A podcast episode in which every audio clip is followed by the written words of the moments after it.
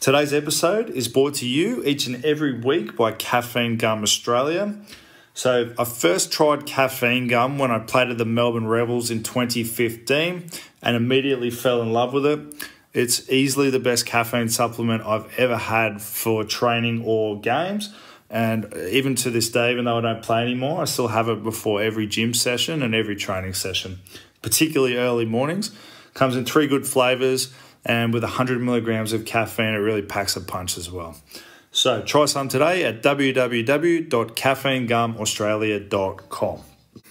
Ladies and gentlemen, welcome to this week's edition of the Wandering Bear Sports Podcast, the number one sports podcast in the world. Before I introduce today's guest, can I please ask that if you're enjoying listening to the podcast, please make sure you subscribe on whatever platform you're listening on, as well as follow us on Facebook or Instagram at Wandering Bear Sports. Your support is truly appreciated. Thank you. So, introducing today's guest, Mr. Robbie Abel. Robbie's played Super Rugby for the Waratahs, the Rebels, and the Brumbies. He's also been involved in the Western Force squad at a couple of times, as well as representing the Maori All Blacks. He's also a Shute Shield winner with Gordon, and we talk about that quite a lot. It was a very interesting chat. Uh, he's also got a very unique perspective on the highs and the lows of professional sport. He's really experienced the full spectrum and he's got a great story to tell. So I think people really enjoy this one. Uh, I certainly did. And um, yeah, so without further ado, please enjoy this conversation with Mr. Robbie Abel. Yeah, not much. How are you? Yeah, good, good. Where in the where in the world are you at the moment? So currently in um, quarantine in Auckland. So you managed to escape. yeah, so I got out of the lockdown. Got out of the lockdown. Um, had a bit of a is a is a is a big job to be honest. Had to yeah. get an exemption. Went to Canberra for a little bit to see if that was better, and then um, that didn't work out. So we had to get an exemption to get into New Zealand. Ended up getting on a on a uh, on a flight get to get into MIQ into Auckland. Yeah, so, yeah. Now just just um, five days in to um, to 14 days with um, three kids. So you're going crazy. oh man, the kids are, the kids are going nuts. The kids are Mate, going nuts. How many people were on the plane on the way over? Um, I think there's 60 per flight, but I think the, one of them got cancelled. Uh, got cancelled when we were flying. So then a, a, few of those people came on our flight. So maybe we had 90. Okay, so yeah. it's not too it's not too bad. I would have thought that they wouldn't be letting anyone leave Sydney at all. So yeah, you're pretty lucky, really. Yeah, pretty lucky, pretty lucky. Like, there's a lot of um, we had to. Was a, I was literally on the blower for ten hours a day for um for a solid week. Yeah, trying to sort it out, trying to trying to get on a flight. I managed to get on a flight and then um yeah got here, so all good. No. So um, what are you doing now? Like, you know, yeah, so, no one's really released anything. So can we get some breaking news? some breaking news. uh, yeah, so so I guess I'll, I'll um finish up with the Tahs. Um, shooting over to Auckland. I'll do I'll do um a bit here in Auckland. I'm kind of looking to see. I'll, I'll do Mitre 10 um, and then kind of see what we do after that. Um, whether it be continue playing, coaching here, somewhere else, wherever it is. Um, I'll, I'll, look to tie that away in the, in the near future. But I'd say we're probably going to settle down in, in, in Auckland and stay here for the for the long term. My, my missus is actually starting a um, uh, a Sparky apprenticeship. Oh, awesome! So, um, Yeah, awesome. So it's pretty cool. So so she'll be she'll be here. So because of that, most likely we'll um we'll settle down in Auckland and and stick out stick it out here for for the long term. So you're playing Mitre ten for Auckland. Yeah, yeah, yeah, yeah. So come over, play Mitre ten for Auckland, and and then um yeah, I mean Auckland's got a pretty good squad. Um, I've I've been here a couple of years. Uh, previously got a pretty good squad, a lot of good players. Um, so I'll kind of just fit in there somewhere and and and uh, be along for the ride with the boys. Nice man, nice. Well, I've got a lot of things I want to ask you because um, you know I've kind of known you for a while, but don't really know you. And um, you've had like a, to me anyway, like a really interesting rugby career. So I think let's let's start with let's start with DC. I've got to ask about him. You yeah, were with sure. Gordon last year when you won the premiership. What's what was that experience like for you? What's it like working with someone like DC? Give people some insight into what he's like. Yeah, so I've, I've actually known DC for um for a long time since pretty much coming out of out of high school um, in Brumbies Academy.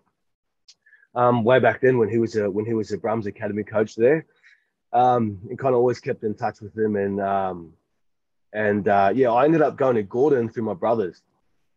So my brothers, um, he he had spoken to my brothers when he went there. Uh, the one Jacob and and Charles. Charlie, yeah. And um, and kind of I just came I just came with it. Like anywhere that, that my brothers are playing, if I can, I'm going to play there. So, um, but it's interesting. It's funny the way they, when uh, my brothers, when when Charles and Jake went and met with him, um, he left Warringah. Charles was at Manly.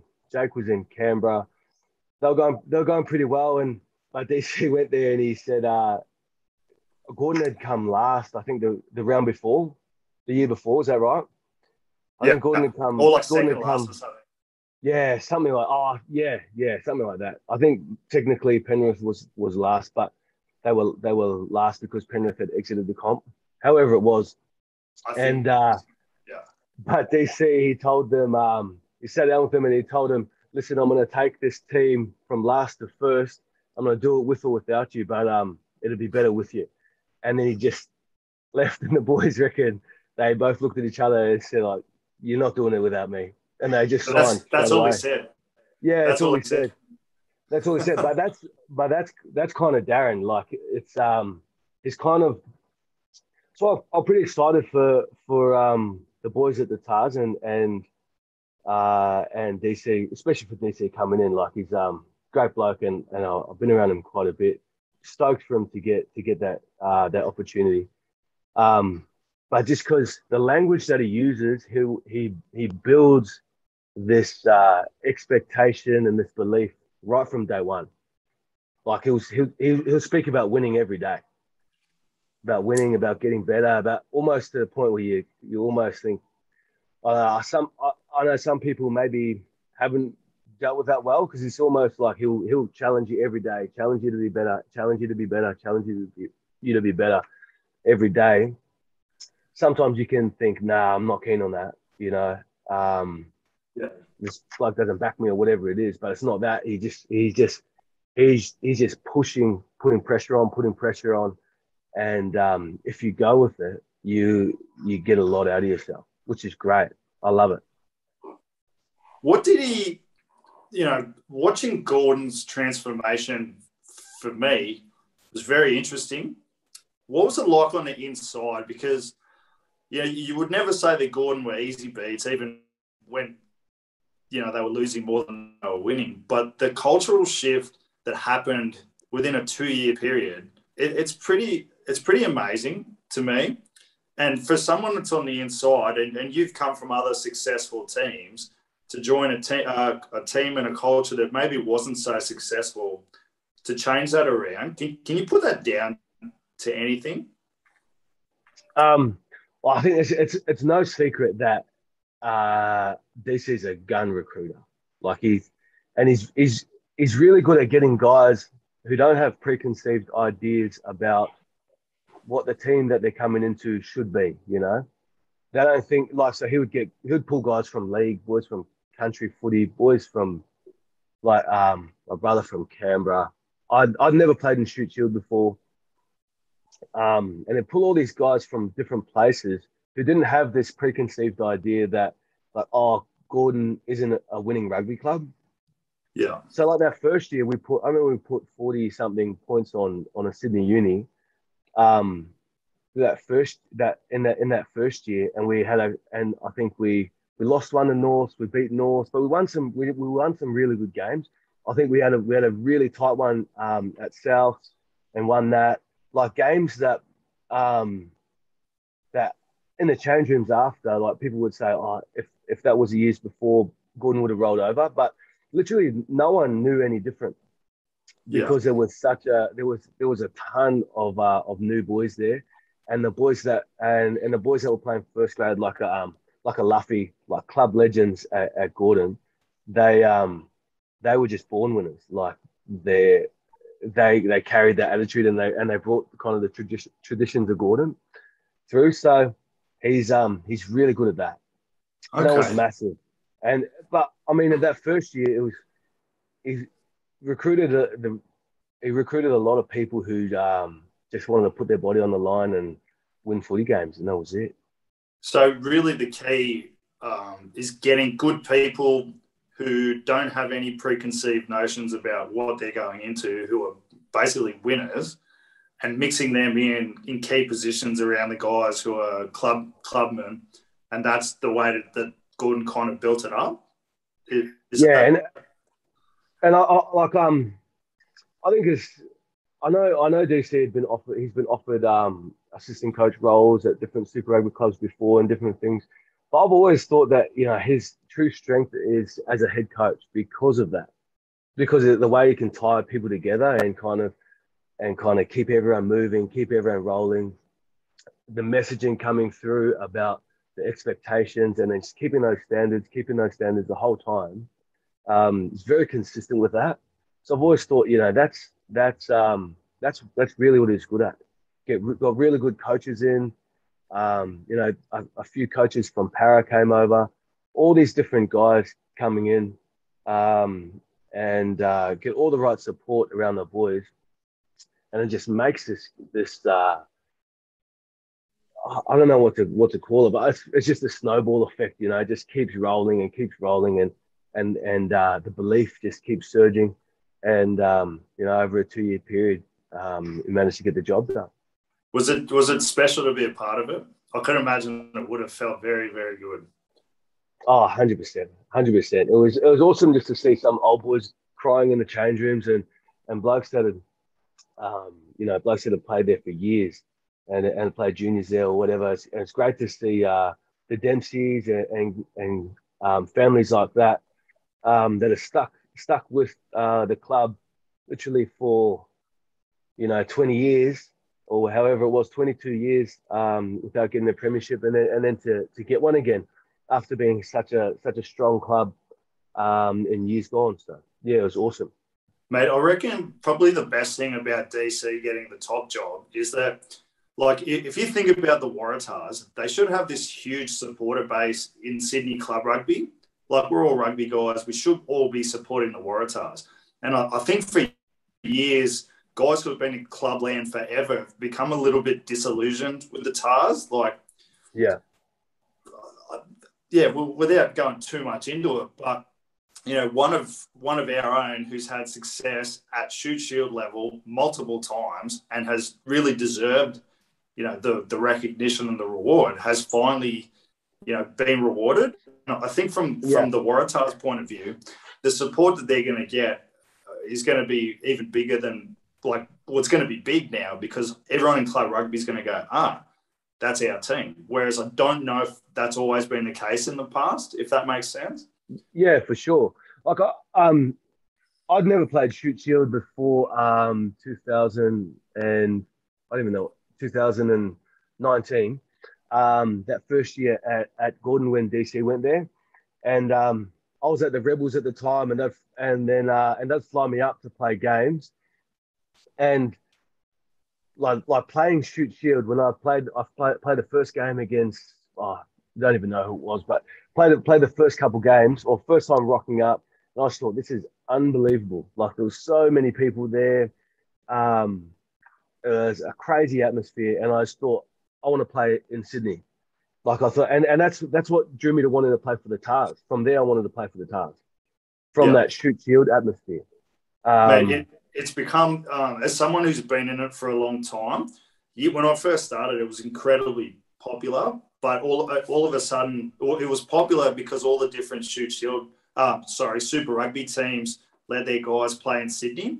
So every yeah. week you like as a young prop, I'm scrummaging against Matt Dunning, Al Baxter, yeah. you know, um, Kieran Longbottom from the Force flew over, yeah. you know, every single week. And then all the franchises said, no, no, no, you got to play your local club footy. And then it was when North, I, I think it was when North won the Shute Shield final that first year, and it became this huge thing. And they had like 20 or 30,000 guys at North Sydney Oval. and yeah. now it's and now it's booming. And you know, if COVID wasn't on, it would be absolutely pumping. And I think when it comes back, it'll probably be pumping again. Have you have you enjoyed living in Sydney, playing for the Tahs, playing for Gordon? Like, what's what's been what's your experience overall been like? Considering, I mean, you've won at Gordon, but the Tahs haven't won a lot. Like, what's what's your takeaway from it all? Yeah, mate, I've loved it. I've loved the experience. Like, um, playing in Sydney, being in that atmosphere around Shute Shield, um, and then at the Tahs. I, I know that the the year 20, uh, 2021 hadn't gone um, the way that we would have liked. But there's a lot of there's a lot of good that that we could take out of that. I, I guess the sentiment was that um, we're an underperforming team, but I don't necessarily agree with the team underperforming. Like I, I really think, yeah, for a Waratahs team, like the Waratahs shouldn't be in that situation as a, as the organisation, you know. But I guess we yeah. were. We we're in a situation where we were playing um, playing guys that were pretty young and and probably playing their first full year of senior senior footy against men um, at Shute Shield level. I mean, sorry, at Super Rugby level. You yeah. know, like guys and a lot of players because of last year with COVID and um, and unless they had played you know full seasons of Shute Shield the years before, it was literally their first uh, a handful of blokes who had been their first year of um, senior footy was at Super Rugby. You know, so if yeah. you take all of that into account and the amount of blokes that we that, that we've lost over, and, and that is what it is. Like we couldn't control that with the with the COVID situation. You know, we had a lot of guys punching well above their weight, um, and that'll put us in, that, that'll put us in a better uh, place going forward for sure. So I'm, I'm excited to watch those boys um, really grow next year. You know, the, it's uh, so it was, a, it was an awesome experience for me, especially being a little bit older to be around, enjoy those boys, and um, enjoy the team. Um, you know, and, and, just enjoy the uh, being to, being able to play for the Waratahs because it's it's a um, it's it's an awesome awesome rugby team with with a lot of tradition and uh, you know when you get your number your Waratahs number it's like in the it's like sixteen hundred and something you know like yeah, you're, you're you're well up there Whereas every other team, I've played for a few different Super Rugby teams, and they're always like 180 or you know, maybe 200. So and more new. Waratahs are rolling out 1700, 1800 or whatever it is. Well, I, I, was saying this to someone the other day. Look at someone like uh, Angus Bell, the loose head. Like he, yeah. he's a, he's effectively learning how to scrummage whilst playing at the highest level. Oh, it's pretty remarkable, really, what he's done. Mate, it's amazing when you when you look at um, Bally literally going straight in. He's he's never played a full season of of senior of Shute Shield. You know, he's gone straight yeah. into straight into um, into Super Rugby last year and this year. You know, scrummaging against uh, some some pretty good scrummages, and then you've got you know, and then you've got Harry Johnson Holmes, who's who's transitioning the tight head over the last two years at Super Rugby. Yeah. You know, that's nuts. Mate, I was, um, probably don't appreciate it, but sorry. No, mate, I was saying this to Cronny. I did a podcast with Simon Cron, and I'm like, Harry Johnson Holmes is to play the hardest position in rugby at the highest level whilst he's playing the highest level. It's remarkable. Like, oh, I, don't, yeah. I, don't, think people fully appreciate how hard playing tight head prop is. And he's yeah. doing a really good job, you know, for sure. In, in my view. Yeah, and they, they put in a lot of work around the field. You know, they still they they they're um, doing their best at scrum time, doing getting good results, um, and uh, and then still you know Bally's having 15 carries a game, and um, and I don't think uh, Harry is too far behind.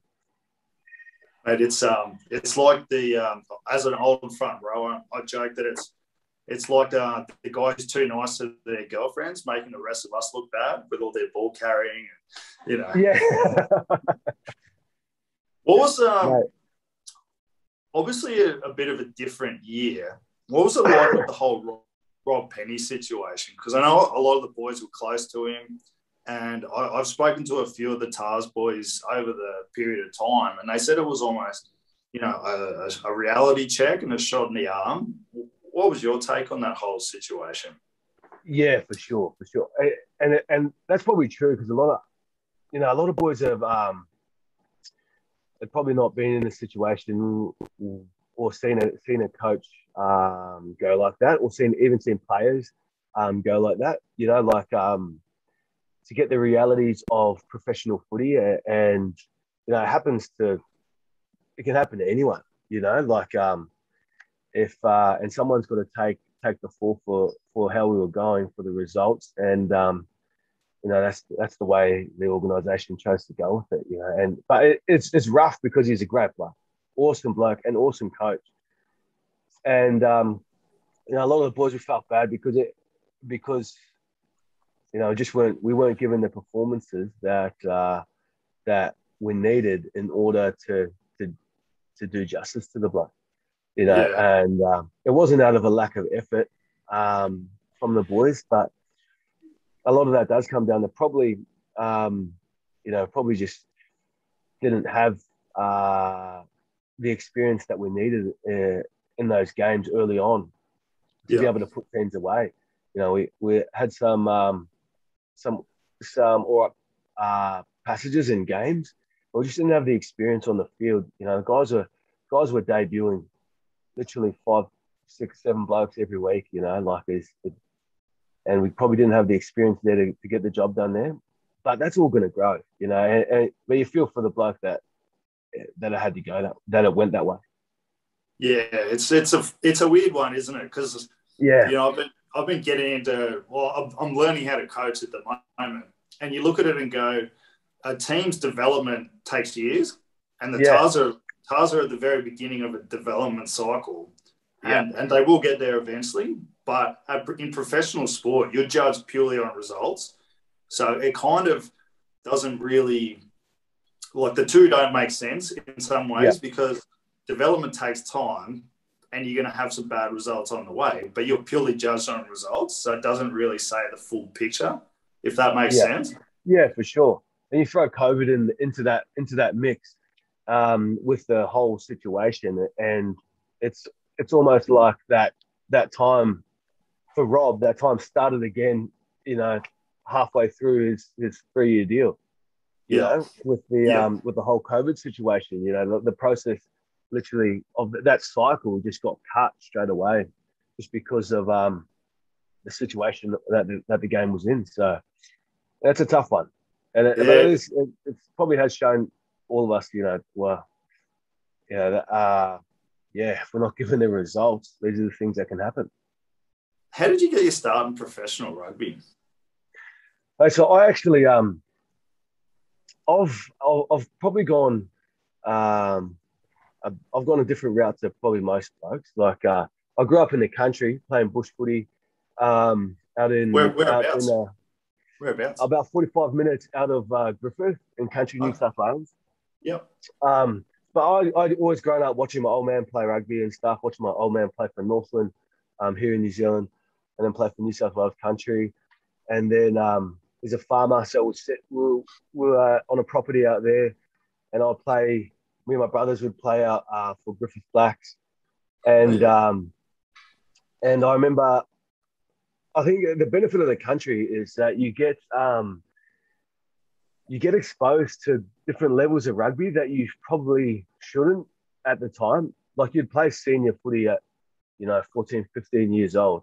I was 15. Um, I was 15. Yeah, and it's it's a it's awesome opportunity. And, and like we would go to the CHS or, or would you get picked for like the CHS tournament or whatever to go there with this country team.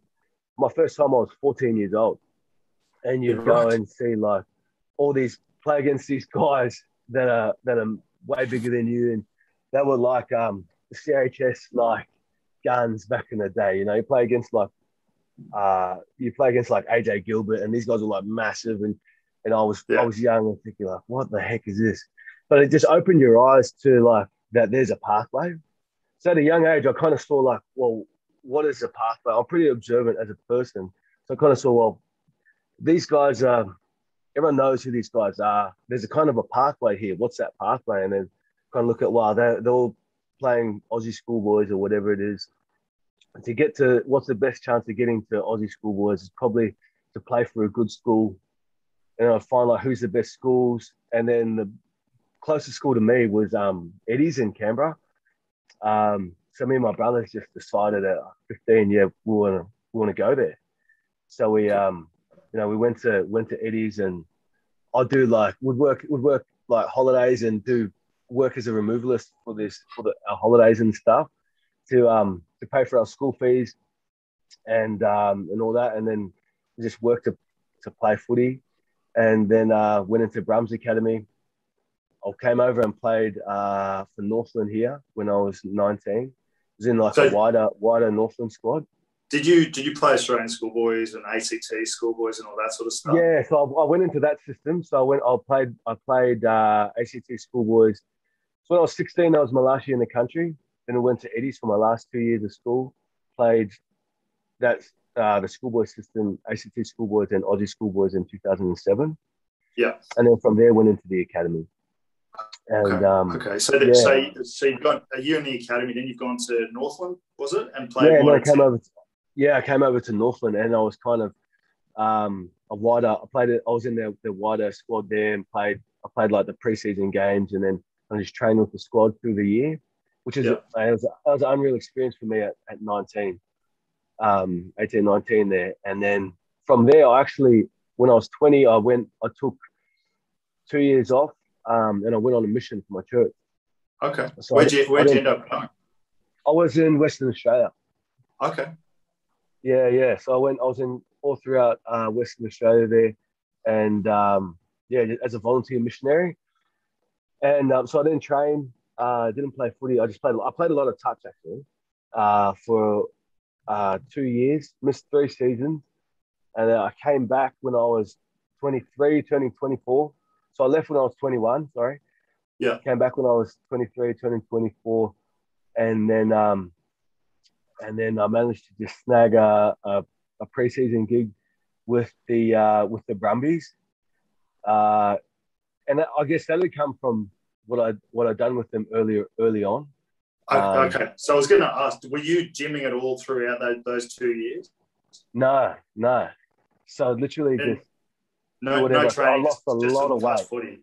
Yeah, right. Yeah, lost it. I lost it. I, I think um, I lost by 12, 13 kilos.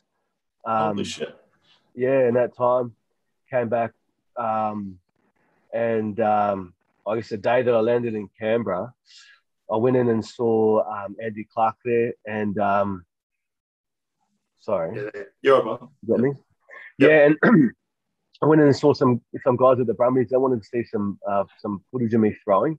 I guess I, I could I hadn't thrown for that whole time, but because I'd been playing touch, the um, so much, I, I could still kind of throw yeah. like pass the ball.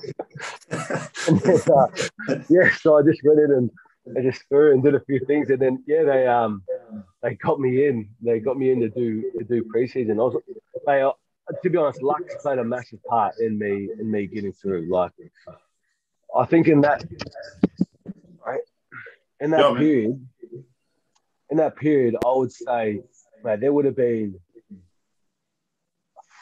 you know, a handful of blokes that were in front of me that just kind of maybe stopped playing or just weren't weren't weren't um, still chasing it by the time I'd gotten back. By that yeah. that twenty to twenty four year period of twenty four years old, that period, I think there's a lot of boys that that kind of stopped chasing um, the professional footy dream. You know, by the time they're twenty four. Agreed, totally. When um, so I played CHS schoolboys with like um, quite some good, pretty good players. Um, by the time I was 24, there were only three of us still playing, four of us still playing from like yeah. 15. You know, and that's like the it was I know rel- relatively good team. But sorry, yeah, I agree. A lot of people drop out as soon as they hit adult footy for some reason. Yeah, and it's oh, I get it. It's tough, and, and I was probably you know I was lucky that I had kind of taken that time off. So I was turning, I was uh, turning 24 and hadn't You're played rugby fresh. for ages, fresh. Yeah. You know, and yeah. um, I went into to the Brums. Josh Mann-Rea got injured, and um, you know, and uh, Dean Benton was there, and he, he sat me down and he he told me we had eight weeks of preseason, and he wanted a kilo every week. He wanted me to stack on a kilo every week, so I, I couldn't not. Uh, the rules were I couldn't, I couldn't, I wasn't allowed to be hungry, and um, I had to lift every day. So he wanted you to put on a kilo a week. A kilo a week, yeah. So eight weeks, hit it. I got, I put on eight kilos in that time. I've never been able to lose it. Mate, uh, Dean Benton's name has come up a number of times through the podcast I've done. Tell, tell me about what he's like as a coach, because everyone I've ever heard speak of him speaks of him in the highest regard. Yeah, no, he's just nuts. Um, I'll get along really, I'll, I'll, get along really well with him, and and I have a lot of respect for the bloke just because um, he put a lot of time into me when um, I was nobody. Uh, like, not saying I'm anyone now, but but, but you know, you when you're the um, when you're the bloke that's that's in there training um, for not much money. I was doing security at nights, and um, you know, he put a lot of time into me, like pushing pushing uh, my my my weights, my running, everything. You know, like he'll and it put a lot of it, it it stand right next to me. Like you go to squat, it stand right in your face and say, mate, what are you going to lift today? And um, you just get, you're a bit intimidated, bit scared, but it'll push you to be better, you know? And yeah. I, I, react well to blokes like that who are just this certain intensity. And then I feel that probably, um, probably naturally I'm not. That just, they just, but I gravitate towards guys who just operate at that level, who are just, you know, who, who just play their game at a, at a, at a level that um, I aspire to be at um, and an intensity I aspire, I aspire to be at. And probably naturally, um, you know, I'm probably re- uh, pretty relaxed. Yeah, so, uh, but mate, he's awesome. A lot of respect. So you you were on a training contract. Were you training full time, or was it one of those couple of days yeah. here, couple of days there? No, Nah, I was training full time and, and um, I was uh, and I was I was working on the doors at night. Um, so, so I just want I so I just want to give people some insight into what. So a lot of people think when they get a full time contract that it's you know I'm, I'm set, but in reality, a lot of guys will still have to work as well when they're beginning. Is is that was that your experience? Oh yeah, hundred percent. I would, I would um, you know, I would I was making, I think, 250 a week, um, training full time. And I do like three shifts a week on the doors and make, um, and, you know, make triple that. Yeah. So, yeah. so you go, like, I'd go straight from games, like straight from the stadium, straight from games, uh, um, straight to the, straight to uh, town and, and work straight away. So did you play that first year? Later. Did you play? Yeah, no, see, I didn't. see later. So you didn't play that first year. When when did you get your first game? Yeah, so that wasn't actually until um, until I come back to the Brums. So I went back and forth from there to to back to Northland. Played for Northland. Went to the Force, um, and um, and I was at the Force a bit, and then I and then I played uh, when I came back to the Brums you, after that. And that was I guess I was did you play at the Force? No, I didn't. I didn't. Okay. So you were just yeah, yeah, you're, yeah. you're in the in the squad, but then you you've come back to the Brums, and uh, yeah. So I was at the I was at the Force, and I kind of um, had a bit of a rough year that first year, and, and then I kind of left and went back to the Brums halfway through the next one. I got I got suspended uh, for quite a while through one of the uh, one of the years there, just from a, a bit of a scrap that I had. Uh, me and my brother had in a club footy game. Um, yeah, it's kind of uh, it's not my proudest moment, not my proudest moment at all. But you know, kind of had a little bit of a tussle there, and I think I got eight weeks. So okay, and then so you you've ended up back at the Brums, and then yeah. so what was it actually like getting that first game? Man, it was it was unreal for my uh, for me and my family, to be honest. Like, um, yeah, it uh, I guess I, I had all throughout throughout that time I just loved playing rugby. You know, it wasn't, and I was kind of a bit torn before that to, in terms of what level do I actually want to play. Like the, the day before I flew out, flew out to debut, I debuted in South Africa, and I had um, but the week before that, I told um I told the Brums that I was going to play uh, all my clubs. I told them my, my club's playing in this tournament, um, this preseason tournament in Sydney. Um, so I'm going to go play up there. And um, they weren't playing it there at all. It was this Maldives tournament this, uh, that my brothers were playing in, and yeah. and um, and all my cousins and stuff. And I just wanted to play it, you know. So I went out and played at Rockdale um, at this tournament where you play like, you know, three four games ground. over a weekend. Terrible ground. Yeah. Some guys are playing in runners like this this real backyard comp, but I just wanted to play it and um, play with my family and that was probably my men- mentality all the way up until then. I just wanted to play footy that I love, yeah. you know, w- regardless of, of um, where that was, what level that was. So, I'd, you know, I had, to, I had to go up there. I had to wear a GPS the whole time. So I thought I was playing this preseason game and I was just playing in this backyard tournament with my um, with my family. and, then, um, and then the boys, I guess the Brums, the, the main team played that night in uh, in South Africa didn't watch the game at all. Woke up in the morning and um, Bernie called me and he was like, "Did you watch the game last night?" And I told him, oh, "No, nah, yeah. I I, I, knew I, I, knew straight away. Like if I say if I say yes and I don't know what's happened, then um, it's not going to be. So I, thought, I just told him, "Nah, I didn't watch it. I missed the game." And he was like, and he told me that uh, Bong, Bongo got a red card, so I'd, uh, I'm going to debut the next week. And flew me over. Um, but yeah, I guess so it's massive for, for me and my family. But I guess that had kind of been been uh, the way I played my footy up until then. Is I just loved playing any level, and then after um, playing that that game, and then playing a few more, and then playing a few more, then I just I kind of realized, yeah, I actually this is where I want to be. Firstly, uh, Josh Mann-Rea, magnificent human being. Oh, unbelievable talk about the anxiety because I, I, like I was lucky enough to do a podcast with Dave Diggle, the Wallabies mental performance yeah. coach, a couple of days ago, and he's something I find really interesting, and I think it'll help a lot of people is how to deal with that performance anxiety around playing at that level. And how hard was it at the start? And did you get better at it as you went on? Or was it pretty much the same but you just learned to deal with it yeah, for sure. At, at the start, I mean, um, you you uh, you really got to just feel comfortable in your own skin there for a bit, and and that is quite difficult at the start, you know. And you might you might do that, and then you might uh, and you might struggle a couple games early on. Consistency is the hardest thing. Just to, and that's why I feel for um, I felt for the boys this year early on, uh, being so young, playing for the Tahs is that it's not that the ability is not the issue. Like it's not that the boys can't do it. It's not that a player um, can't perform at that level. They can, but the consistency of being able to do that every play, every line out, every scrum, it's quite hard to put that all together.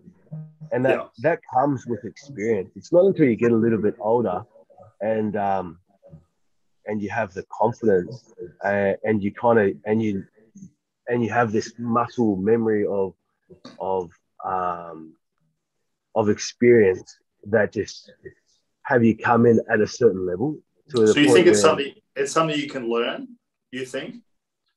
Yeah, and but I do think there's some boys, mate. There's some boys that have just that have just they've known that they've that that um they've had that confidence right from the start. You know, you, you take a guy like Hoops, um, he's right from the right from the go. Yeah. Um, when he debuted at the Brums, you know, just played at that level, and um, you know, the, and that that's a that's a special type of player. Yeah, but yeah, it, it takes you a while to kind of build that. I feel. It's um. Did you ever get any help with it, or was it just something that you dealt with over your time as a player? Like, did you speak to anyone, or go and get, you know, family or a mentor or coaches, or how did you learn to deal with it? Yeah, I would always have players that I would speak to, and I was lucky that I was around guys like Josh Mann-Rea and um, and you you'd be around uh, you know be around other older guys, you know, the Scott Barties and, and, and different blokes, you know, Benny Alexander, who would who would um, who would give you that confidence and give you their time and um, you know, who would have that confidence in you. And it's easy now, like it's easy for you to have confidence in yourself if, if you got people around you that that believe in you. I feel. Yeah. Um, and that's something that I've tried to pass on as I've gotten older, is to show that belief in in young players coming through. You know that they can that that, that they're going to kill it. Just keep using that language that they're going to kill it, and, and keep putting that confidence in them that they're going to do well. You're going to do well, and then um, and then just watch that come to light. You know, and and I was I was uh, I benefited greatly from guys like that. Um, who backed me right from the start. You know, right from my first preseason at, at 18 years old. You know, guys, guys, older guys uh, backed me to do well. So it um, it helped me a lot. Something I've uh, sort of been, you know, learn, learning to coach is like learning rugby all over again. It's um, it's been really, really interesting. But we've both been in teams where the coach is putting a heap of pressure on the team, going, "This is a must-win game." You know, we've got to do this, we've got to do that. Must, must, must and I think what you just said there is very true about having, um, you know, uh, empowering players rather than mm. putting pressure on. Whereas if I go, Robbie, you're a fucking great hooker. All I want you to do is go out there and play your game. That's very different to you must nail your throw so we win. Yeah. Does that make sense? And I'm yeah, sure there's sure. I'm sure there's uh, room for both in a team, but I'm, I'm starting to think that the empowering um, mentor, player, coach, whatever is probably a better way of going about it. Yeah, for sure. I mean, I've been, mate, to be honest, I've been, I've been uh, very lucky to have had world class coaches. You know, right from the the minute I started playing senior footy, I've had some of the best coaches in the world going through to, you know, through Australia and New Zealand, and that's been the benefit of me going between the two countries. Yeah. Um, you know, I've never played outside for a team outside of Australia or New Zealand. I haven't gone over, overseas or anything, but I've had exposure to um, to some some world class uh, coaches. You know, from Graham Henry to you know um, to DC, like all these guys that have uh, that have helped me a lot. And um, you know, I've found that exact thing, exact thing that that uh, coaches that that have just empowered me have brought the best out of me sure. Um, I want to talk about all that eventually, but let's let's just go through your career. So after the Brumbies, where did you end up?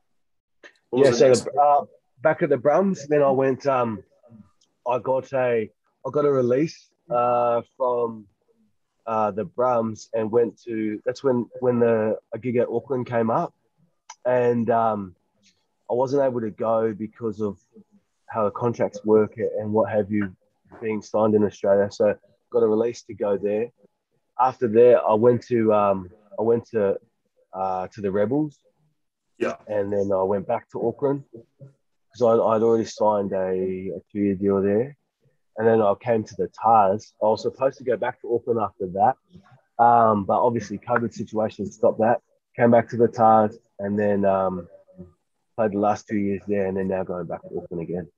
How did you end up playing for the New Zealand Maori? Tell me about that experience. I, I could only imagine that would have been awesome.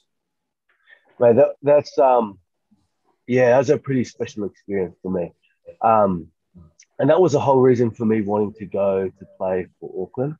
Um, I didn't tell, I didn't tell anyone except for my wife that that was the. I didn't. I didn't tell my manager, no one, not my family, that that was the reason that I wanted to. I wanted to go so you uh, knew. So you knew that if you went, that that was a possibility. So yeah, someone had, yeah. Someone had spoken to you. No, so no, they hadn't. They hadn't even. I knew that there was a tour on at the end yeah. of the year, um, and in order to play play that tour, you have to play the competition that plays that that runs before it. I still had 18 months uh, left to go on my contract, um, at the Brumbies. And um, I remember at the time some people thinking that was crazy that I was going to get a release from another 18 months of, of Super Rugby and take a, a deal for um, 10 weeks yeah. um, to go to New Zealand. And um, I spoke with a lot of people and I spoke with you know, different players and uh, at the at the Brums at the time. And I just felt like this, this, is, this is what I, I want to do. Um, and I told my wife that there's a there's a tour at the end of the year, and I want to make that tour. In order to do that, we've got to Um, it's gonna. I was gonna lose money. Um, gonna get released from this contract, and I'm just gonna we'll, we'll go and see how it goes. And then um, so I went to went to Auckland, um, and then um, played the best footy I could. And then um, yeah, end of the year got picked in that squad. Over here, when you when uh, so when that that for that tour, when the team gets named, you get it's uh they read out your name and then they read out um, the area that you're from, so the so the place that you're from, read out your people, and it's massive for us. Like it was an it was an amazing experience because um, you know it's uh, that's a team that I've always wanted to play for since I was uh, a, a, little child. Like since I was a boy running around in New Zealand, that was a, that's that's where I wanted to be. Mate, it's um, I was talking to Mikey Alaalatoa a few weeks ago on a podcast, and he said he, he, he had a few options before he decided to go with Samoa.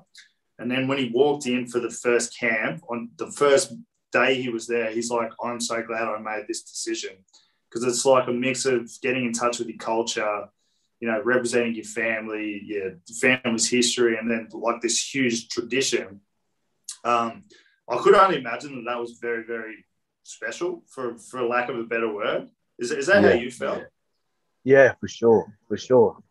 just to be in, just to have, just to be in, uh, like to to be involved in that team and to be able to play with some of those players and and kind of you, you go to these places like we'd go to Chicago. We went to Chicago, Brazil, um, Chile, and um, you know this amazing people.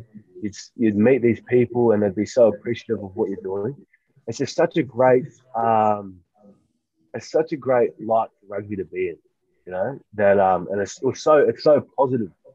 Yeah. And it's it's and it's just awesome that it's representing my culture, you know, just representing the people that have that have helped me to to get to where I've wanted to be.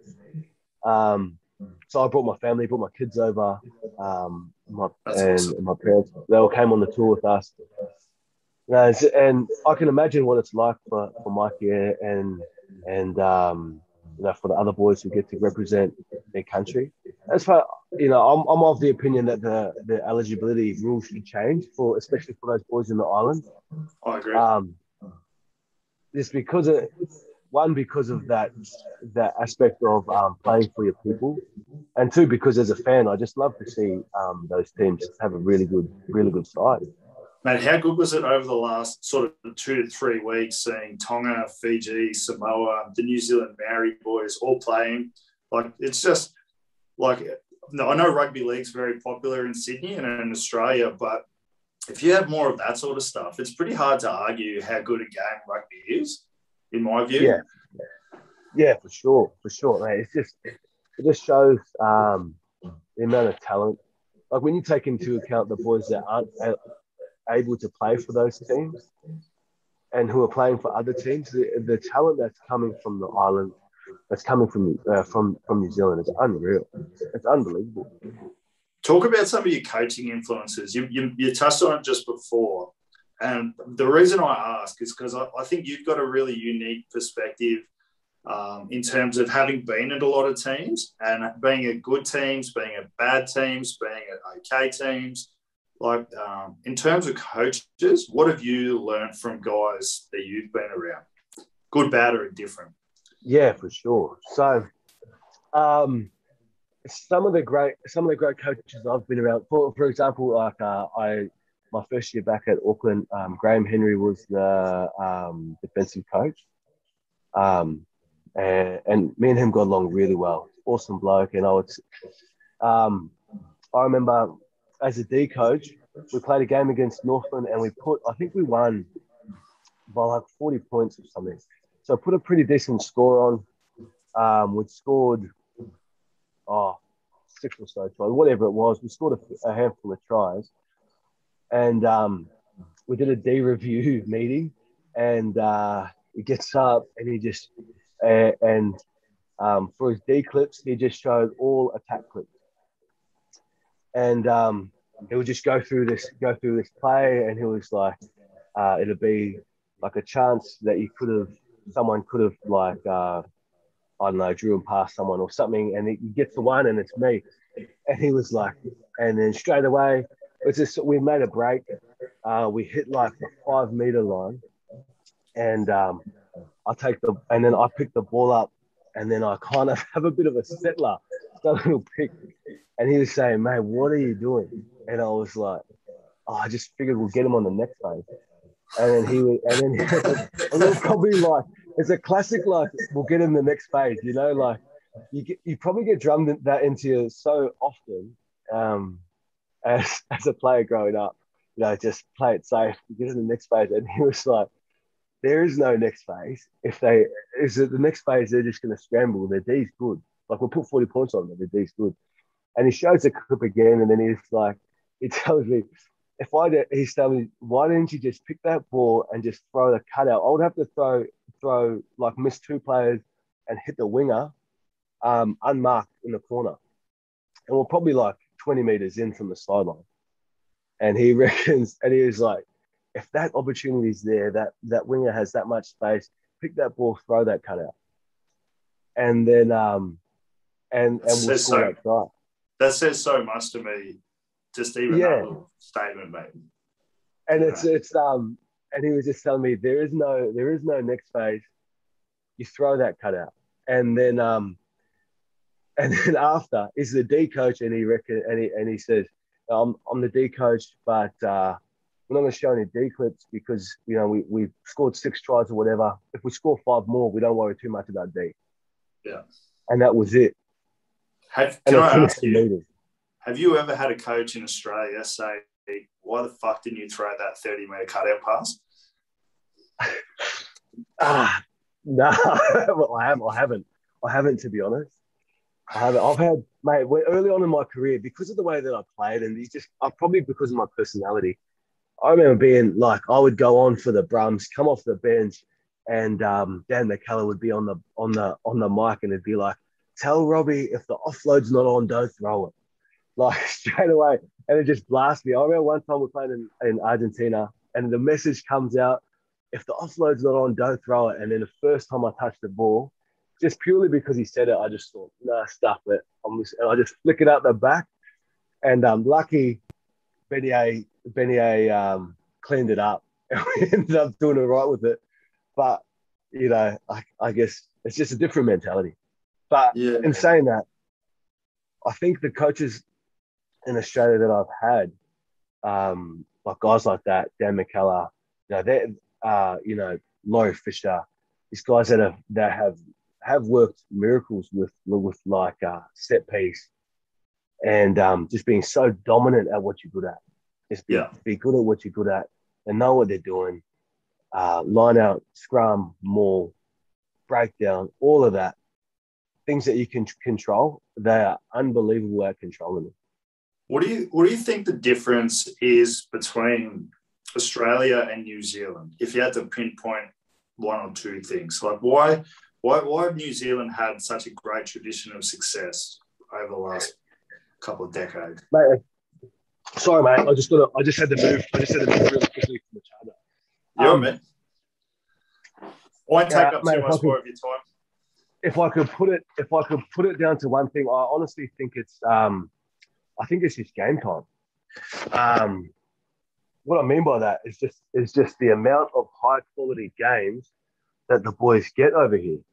Um, when you take into account uh, Mitre 10 Cup or NPC um, and and Super Rugby, you know, you, you get guys here debuting. You, you might get a guy debuting at 23, 24 here for Super Rugby, you know, but he's played, he might have played 40, 40 games of um of 10 Yeah. You know, which is massive. Um, I don't necessarily think that, you know, uh, yeah, there's there's a lot of talent here, and it, it is a one game one game country essentially.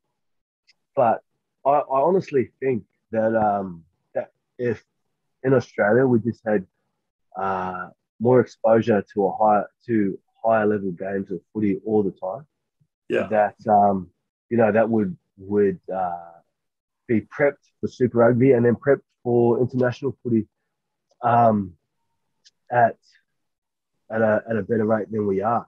you know, because those, those opportunities they allow for um, player development and coaching development. You know, when you yep. take like in Australia, there might be there's um, five full time forwards coach roles. You know, whereas in New Zealand, there's all the Mitre 10 Cup teams, then all the Super Rugby teams. It's, it, it makes quite a difference to um, your coaching development and player development. And everyone knows you get better coaches, you get you get better players. Like if um, those pathways were there in Australia to be able to just keep developing these new guys like yourself to the game, and um, all the other young coaches that are coming through, that they would then develop the players, and then we'd get a we'd get a higher level. So I think it's it's honestly for, for mine that's what it is. That's what I've that's what I've learned. What are you going to do once you finish playing? Mate, to be honest, I have no idea. are you? Are you? No. Does that make you nervous, or are you excited about that? No, it doesn't make it, it. It does make me a little bit nervous, but I'm excited for it just because. Um, it just because I am so keen to just have a crack at, at whatever. You know, I've kind of I, I take a lot of time and I've spoken with a lot of people and um, about life after footy. And I, I, especially over the last years, I was injured for the whole year. You know, I'd, I'd meet with a lot of different blokes, you know, from, you know, um, Matt Dunning to um, a ton of different, ton of different people in different industries uh, who had some relation to rugby or, or not. And um, just spoke about the things that um, they felt that the skills from a, that a professional rugby player could transition into the real world, um, and um, and how that would look and what are the options after playing rugby. Um, and you know, I've spoken to a lot of people about coaching and about about that path. Um, and I guess I'm kind of um, I'm, I'm just excited to see uh, what happens. Does coaching interest you? It does interest me, just because people interest me, and and I love footy. You know, yep. those two um, those two things. And, and because I've I've been I've been so blessed to be around some guys who just have unbelievable minds. You know, like I've spent a lot of time with like Dan Palmer and yeah. um, you know all the all the other guys that I've spent time with that just have these incredible minds for footy and and this uh, approach to rugby that I really enjoy. Then I I think it would um I don't know I think it I'd probably owe it to the game to coach at some level or yeah. to try or to Do give think, my just to give my time to the game, you know. Do you think because I, I look at you and go, you've you've had so much experience, good, bad, you know, winning, losing, high quality, yeah. like you know, it would be an absolute shame. Or you know, if you if not a shame, but if if you wanted to do it, I think coaching would be really good for you because you've got all this experience. You, you'd be able to work out what works and, and being able to apply that. But so, are, are you interested in professional coaching or maybe just juniors or schools or clubs or? Mate, to be honest, um, I'm not sure, but it, it, kind of is a you don't know until you try type thing. I think. Yeah. I think the competitiveness in me would be would if I was to uh, go down that path um, and and look at some coaching. I think the competitiveness in me naturally will probably gravitate to trying to push higher. Yeah. Um, but I'm not sure. Like, uh, um, I'm not. I'm really not too sure. Uh, I know that um, talking with the coaches at the target and at all different places, you know, it's a, it's a lot of time and a lot of effort and and a, um, a lot of the space in your mind to be able to uh, perform at that level, the same as um, as playing at that level, and, and probably more to it, more to be honest. Um, so uh, it'll be an interesting path to walk down, that's for sure. And and you um, so even like I'm only doing second grade and helping out with first grade forwards, and I I'm blown away by how much more work there is than I, I thought there was going to be.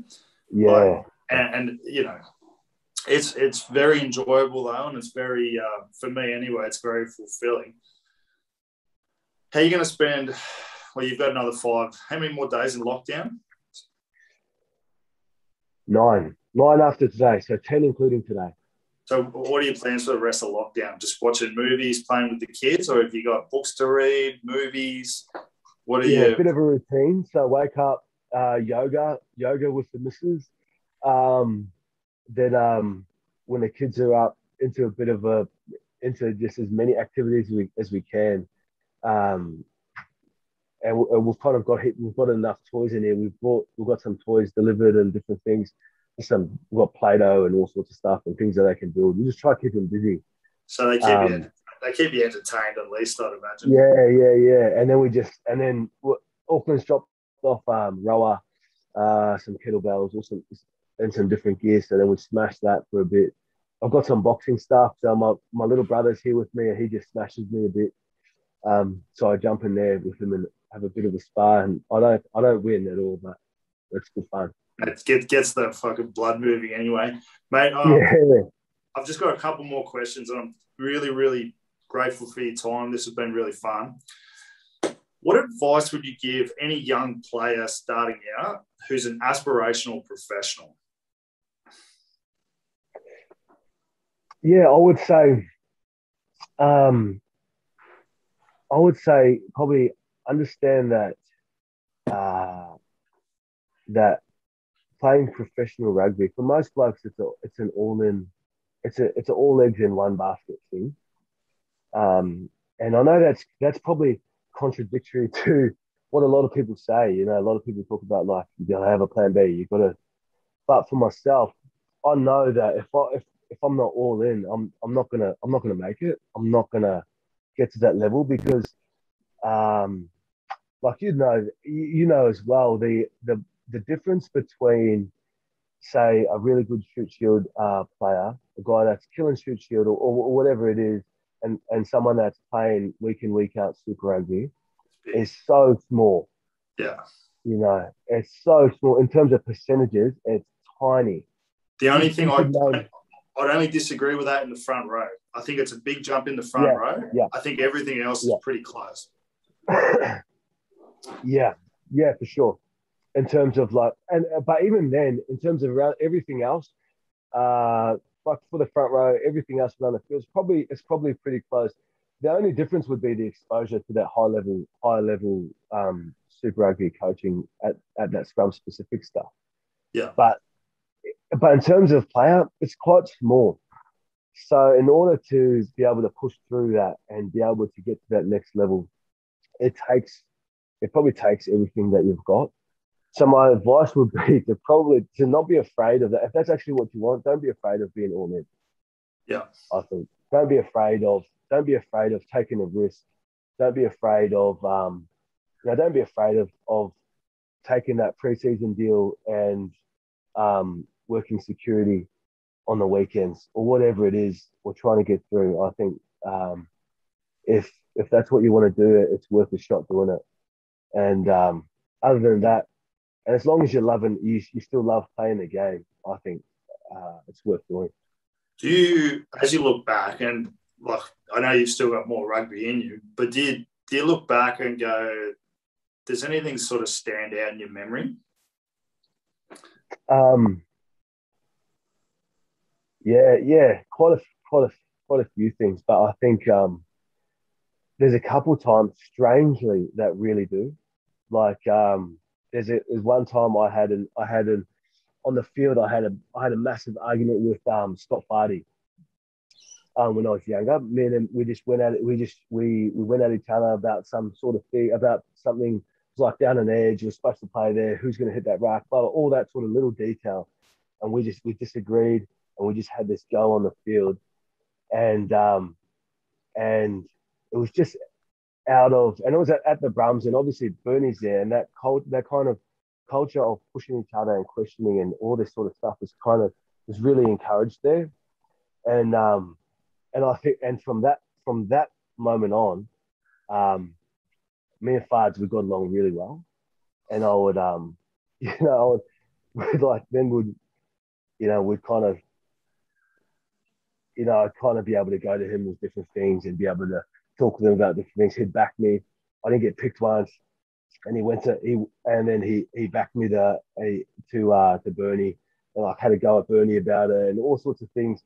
But it's um strangely enough, moments like that really really um stick out to me just because um I felt like and looking back on it, there were, there were probably times when I kind of took my career in my own hands, if that makes sense. Yeah. Um, and that's a training thing. That's not even in game, you know. Um, so the Brumbies encourage that sort of you you conflict, I guess, for for a lack of a better way of saying it. So the, the Brumbies Oh, almost encouraged it. Yeah, massively. That's I mean, uh, yeah, definitely. Like this, this, this culture of like question, not of questioning and respectfully, but kind of pushing each other to that level and and um, you know, there's like uh, Bernie. He's um he's a bit of a basketball fan and he likes like uh, Michael Jordan. That's his era from that day, from from Yeah. like the '90s or whatever. You know, so they kind of push that kind of mentality. Um, and uh, you know, it's it, it's done pretty well in terms of um, the success there. But those are some some you know, I've had a few times like that when those kind of experiences have have kind of stuck out to me. And on the other hand, I've had times when that probably stick out to me now still of times when um, I haven't done that or haven't stuck up or, or maybe haven't spoken my mind and then probably live to live to regret it after that. You know, so It's it's really interesting what um, what comes back to you at the end of uh, Yeah. not not at the end, but you've got fewer days ahead of you than behind you. And what you remember, like I remember the stupidest things, but it's that, that Yeah. stuff's almost the big stuff. you know, Yeah. in a way. yeah, massively, massively. What's your What's your favorite touring destination? Um, oh, you know, probably uh, now looking back on it, you know, I'd have to say South Africa. Just, um, just because I remember speaking to a few, a couple of the boys who had this year, which which was actually not very many. It would only been like you know three, four blokes in our squad at at the Tahs who had been to South Africa, which is crazy. Considering it was only Um, halfway was- through last year that it was, um, yeah, that of- it was canned. yeah, Yeah, yeah. So um, most of the boys in our team they've never been to South Africa, and we, I guess we've kind of come to this realization that we're not going to go. We're not going back. So looking back on it, you know, those experiences experiences that I've had uh, touring South Africa, um, uh, with Super Rugby teams has been awesome. who's the best hooker you've ever played against? against. Um, I'm going to say, really, prob- probably uh, the, the, the two toughest. Um, same team, Codie Taylor, um, Andrew Makalio. Yeah, right. Um, I think um, and that's that's an unreal. I think in, at the time that, that was an unreal uh, hooker combination. Um, Andrew Mack, just because he's so big, he's so big, and playing against him at Tasman as well, he was just so big and very strong in the middle. And Codie Taylor, he just does so much um, around the field and and that set piece. is just so consistent. So yeah, probably they're probably the two toughest. But he's um, uh, I was talk, talking to Mikey about Codie Taylor, and he said like not only is he a big human, he's like one of the fittest, hardest working people he's ever Oh. met in his life. You're going well, he, he's like he's got to weigh 110 plus, surely. Yeah, yeah, Yeah. you got that. And um, I, I guess seeing and being against around those guys gives you a really good insight into why they are who they are. Because Yeah. you know, not many people get there without working hard. Mate, last question. I've really, really enjoyed this. Thank you so much. What advice would you give 18 year old Robbie Abel? If any, um, at 18. Um,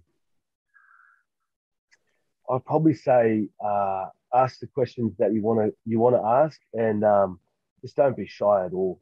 Like, uh, you know, at 18 years old, I remember my first Benny Hands reminds me all the time, when, or all the time, whenever I see him, um, about my first, my very first preseason, straight out of high school, first session, uh, did weights into lineouts as soon as we came out to lineouts, I threw one ball and then threw up everything all over all over our lineout session. what's that? Mate, I think it was just it was just so. It wasn't that it was hard for me. It wasn't that it was hard. It, it was tough, but I think I just put so much on it, like mentally about my first day, first session.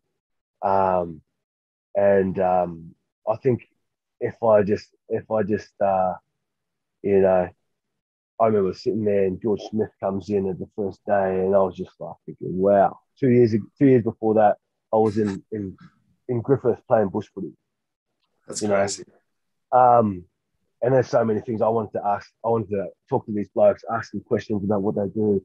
I wanted to, you know, I was probably too shy at the time, and um, I just stuck to myself, and then just put had so much in my head that I just threw threw everything up. you know, and, and um, just try to get on with it. Uh, but uh, yeah, I'd say don't be shy at all, um, and uh, just enjoy the ride because you know it goes pretty fast. Yeah, the old um, the old footy career before you know you're ten years in. So. Mate, ain't that the truth? I, I, I recall my first grade debut like it was yesterday, and I was in 2008. 2008. Yeah. And all of yeah. a sudden, boom, it's gone. You know, so I couldn't agree with that more, mate. You got to make sure you enjoy it. Um, mate, I've I enjoyed the hell out of this. Thank you. Thank no, you. Thank you, mate. Very, no, very, no very worries, fun. Mate. No, definitely, I love love everything that you're doing with the game, and I love especially the positive positivity that you're bringing towards footy. I think it's um it's something that we need in in uh, around the game, and especially in Australia around the game. Is just that the positivity around the game and and uh, showing the love for the game. So man, I love watching your stuff, love what you do, and um, hopefully you uh, you keep doing it forever. Thank you, mate. Thank you. Uh, one one of the things just before you go, one of the big reasons I decided to start doing this is because I, I looked at the media in Australia and I'm like, we don't do a good job of telling the stories of, of our players. Yeah. And you know, it's one of the reasons I wanted to talk to you is because I knew a little bit about your story and I knew I knew it, there's a good story there, but people need to hear that sort of stuff because I think if if the public and the supporters understand the players better, they, they, then they're going to have more buy into the success. And you know, I just like telling. I like being able to share guys like yourself, Ben Volavola, Mikey Alaalatoa, guys like that stories because I think people will get something out of it. And I don't I don't think we do enough of that. So thank you for your very kind words, mate, and your time. And um, mate, I'll be watching of ten. How exciting! Yeah, awesome, brother. No, no worries. Thank you so much for having me on, bro. Pleasure, mate. Good to chat and uh, enjoy the rest of lockdown. I'll, I'll let you know when this is up and uh, so we can share it and all that sort of stuff. Yeah, sweet, bro. Sweet. Catch, awesome, catch you, mate. Have a catch good you, day. Mate. Bye. You too, bro. Yeah. Thank you so much for listening. If you like this episode or any of our episodes, please make sure to subscribe um, on your preferred podcasting platform. Currently, we're on YouTube, uh, Apple Podcasts, or Spotify. And please make sure you follow us on Facebook or Instagram at Wandering Bear Sports. Until next week, wishing you and yours all the best, and we'll see you next week.